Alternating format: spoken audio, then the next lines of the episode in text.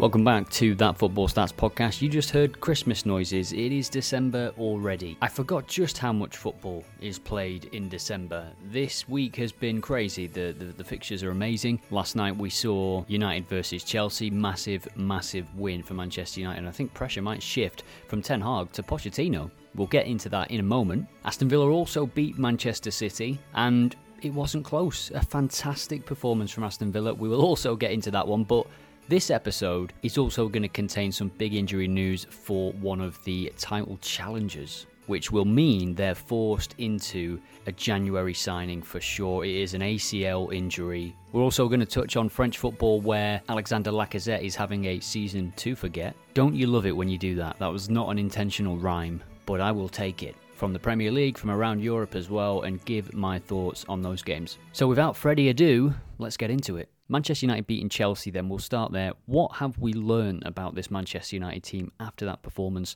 I think one thing that I noticed for sure is they're not done fighting yet. They are working for this manager. And maybe he needed to shuffle the pack around and prove that he is the boss. And if you don't want to be here, if you're not intent on working for this team, Sancho, Varane, potentially Rashford, it was a really open game, really exciting game for the neutral. It could have been 3 2 at half time, to be honest. The thing that I take away from this for Chelsea is a couple of things. One, the pressure may shift from Ten Hag to Pochettino now. Eric Ten Hag, whilst the performances have not been there this season, they still get the results.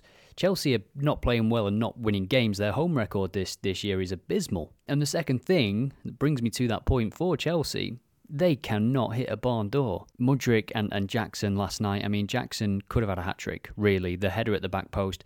Any Premier League striker worth the salt, Teemu Pukki puts that in. Teemu Pukki gets a hat trick last night, and I tell you who also would have got a hat trick Ivan Toney. The difference in the Premier League, sometimes you can see it. We say it's marginal, but those misses last night, another player in that situation, and for Mudryk, it's not just the misses. He's getting better. I'm not going to, you know, discredit him. He is improving, but there's still key moments in games where you just think oh, it was a simple pass and you've not done it, or it was a simple shot, or you know you've got to get that shot on target at least. There was a moment where he goes through in the first half, and there's a ball to I think it might have been Cole Palmer to the right of him, and he can't even make the pass. It's a simple through ball, and Cole Palmer would have been in, and you're just thinking if the roles were reversed, they might have had a better chance there. Mudryk really needs to improve that side of his game still because they get into good areas. They broke on Manchester United in that first half quite a lot. I think the game was so open that both teams sort of came out for the second half and, and shored things up. I have no idea why James started on the bench. I know he got sent off, but is he that unfit, really? He didn't play in the previous game.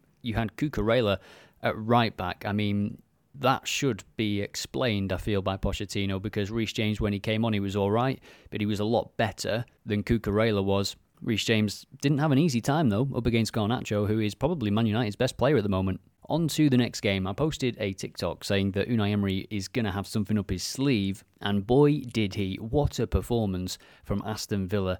Just two shots, for Man City. I'll say that again, just two shots. And I think they amassed zero XG or near zero XG after the 11th minute. There was a, a double save from Emi Martinez from Haaland, which was a key moment in the game. But if we're being honest, Aston Villa, they were the only team that ever looked like winning.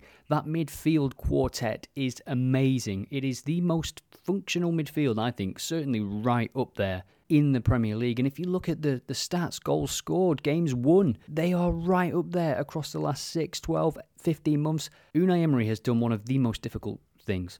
Look at the other managers. Look at where Aston Villa actually were. He's got a good eye for talent. He's got an incredible track record. And he's dismissing a title charge after the game, of course. He's just, you know, taking the pressure off the players. But when they play at home, they are formidable. They have scored so many goals. They could have scored another three last night. And I go back to those midfielders. They play a sort of box in midfield sometimes. And the, the, the two holding Luiz and Kamara, and then you've got McGinn and now Youri Tielemans coming into the mix, just controlling things. Ginn is the one that advances. Tielemans floats around and connects everything. And then Kamara and Luiz between them. I mean, Kamara's the ball winner, but Luiz is the the conductor of everything. He controlled the game yesterday. He's a special player, and for sure, I can see Aston Villa fielding some bids for him, maybe even in January. One from Liverpool, potential title Rivals, who knows? Liverpool reportedly interested, and you can see why. They bought Endo, but given his age, he's not a, a long term replacement quite a cheap fee relatively as well. Luiz certainly wouldn't be cheap, and I'm not even sure he would want to go. Certainly not in January. Emery is really good at building that sort of togetherness, the spirit, and you can see Villa going quite far in Europe as well. Emery again, his record is fantastic, and I think if if you give Emery the time and if you believe in what he's doing, you have to just give over trust. I think to Emery as a player and and as a club. PSG never did.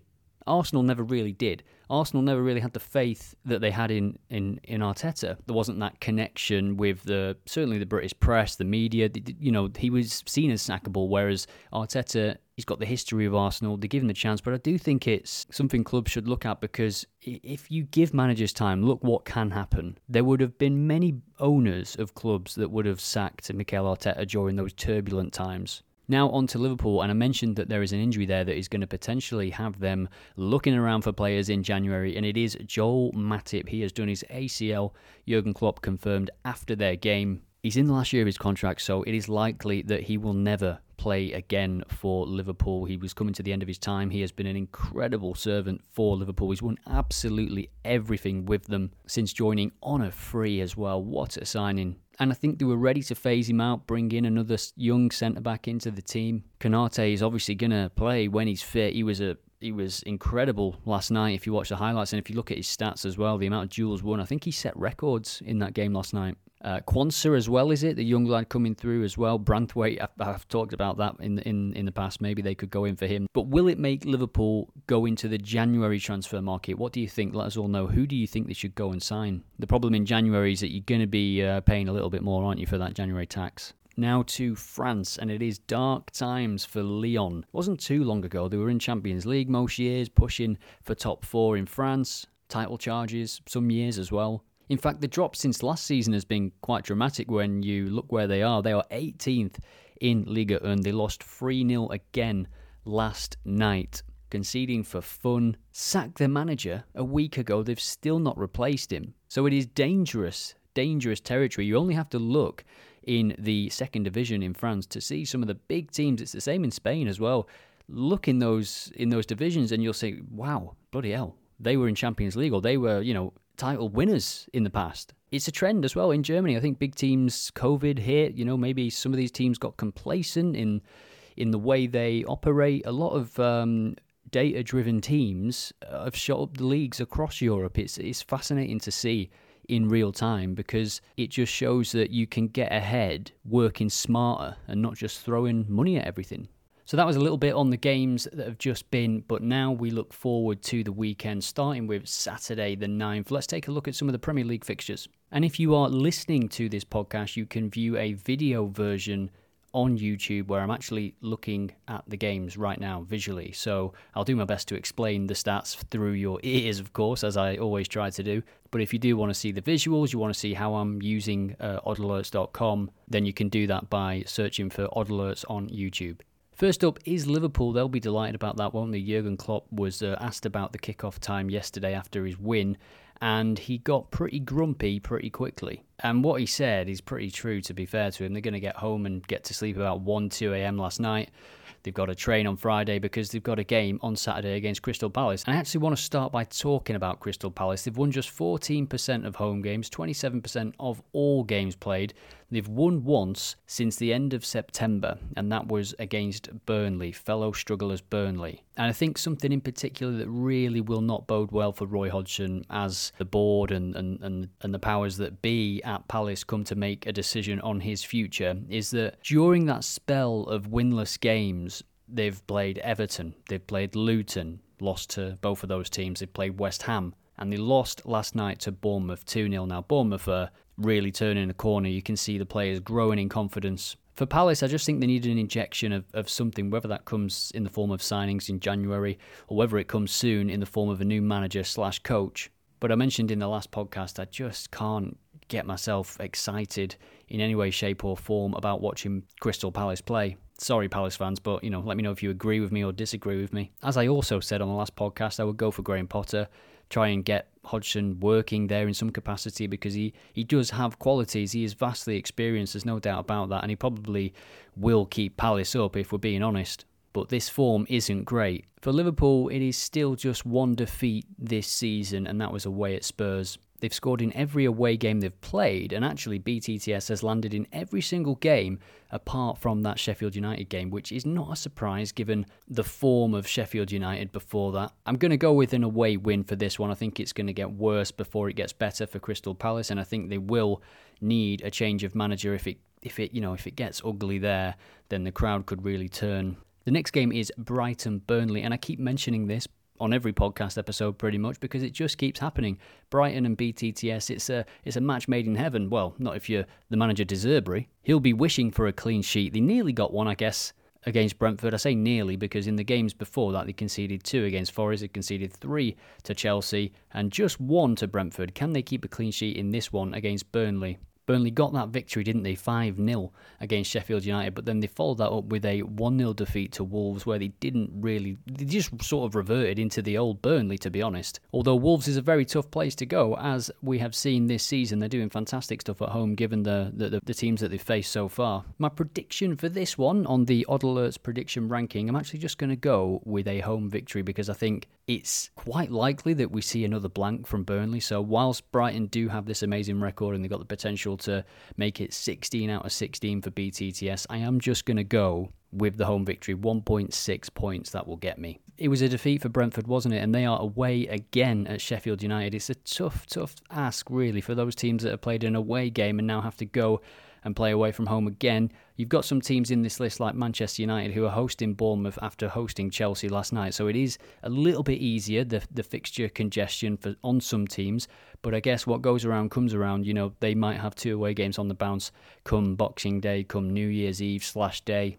Whichever way you look at it, there is so many games for these teams and players. And uh, Jurgen Klopp and other managers have, have mentioned the increase in injuries, be it ACL, be it hamstring injuries. There has been a ton of football with uh, everything that's gone on in the past year, the World Cup. Brentford, you could say, started the season with too many draws, three in the first four games. They went on to draw four of the opening seven, but since that last draw on the 1st of October, they haven't drawn a single game. You would expect them to go there and uh, add to the misery on Sheffield United, who really need to start picking up points. You don't want to be adrift at Christmas. You just don't want to be adrift at any time, but you never know it can happen in such a short space of time and before you know it you're five eight points adrift and the confidence is gone. You've got tough games coming up. So a very very important week or so. I'm going to go with a i was going to go btts but it's 1.66 i don't think that's worth it for the predictions league. I'm going to go with an away win 2.21 brentford almost able to welcome back ivan Toney. and what a difference he could make to their team, especially away from home. Forest away at Wolves on Saturday as well, and um, this is another one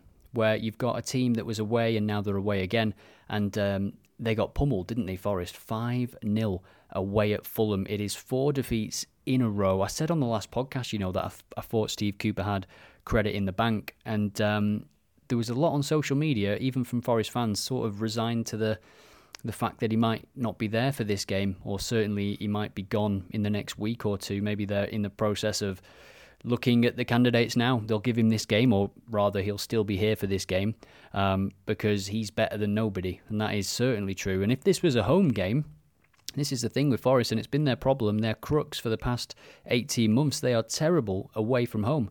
And you can see they've only won one game, and weirdly, that was at Chelsea away. But apart from that, and if you, you can look back at the data for the last 12 months as well, this time last season, they were one of the worst teams in England away from home. They couldn't score, they were losing for fun. But when you look at their home form, they've lost two out of seven games. And it was the home form that kept them up last season. And it was the home form that had me saying I think he has enough credit in the bank in the last podcast episode. And I still believe he does. But if they've got wind of a manager that is available, you know, a big big-ish name in terms of Premier League quality that can come in. And I'm not dissing Steve Cooper there at all, but if there is somebody that is that next step up available, then you probably do have to go with it. But this is going to be a tough game. We mentioned Wolves' home form before.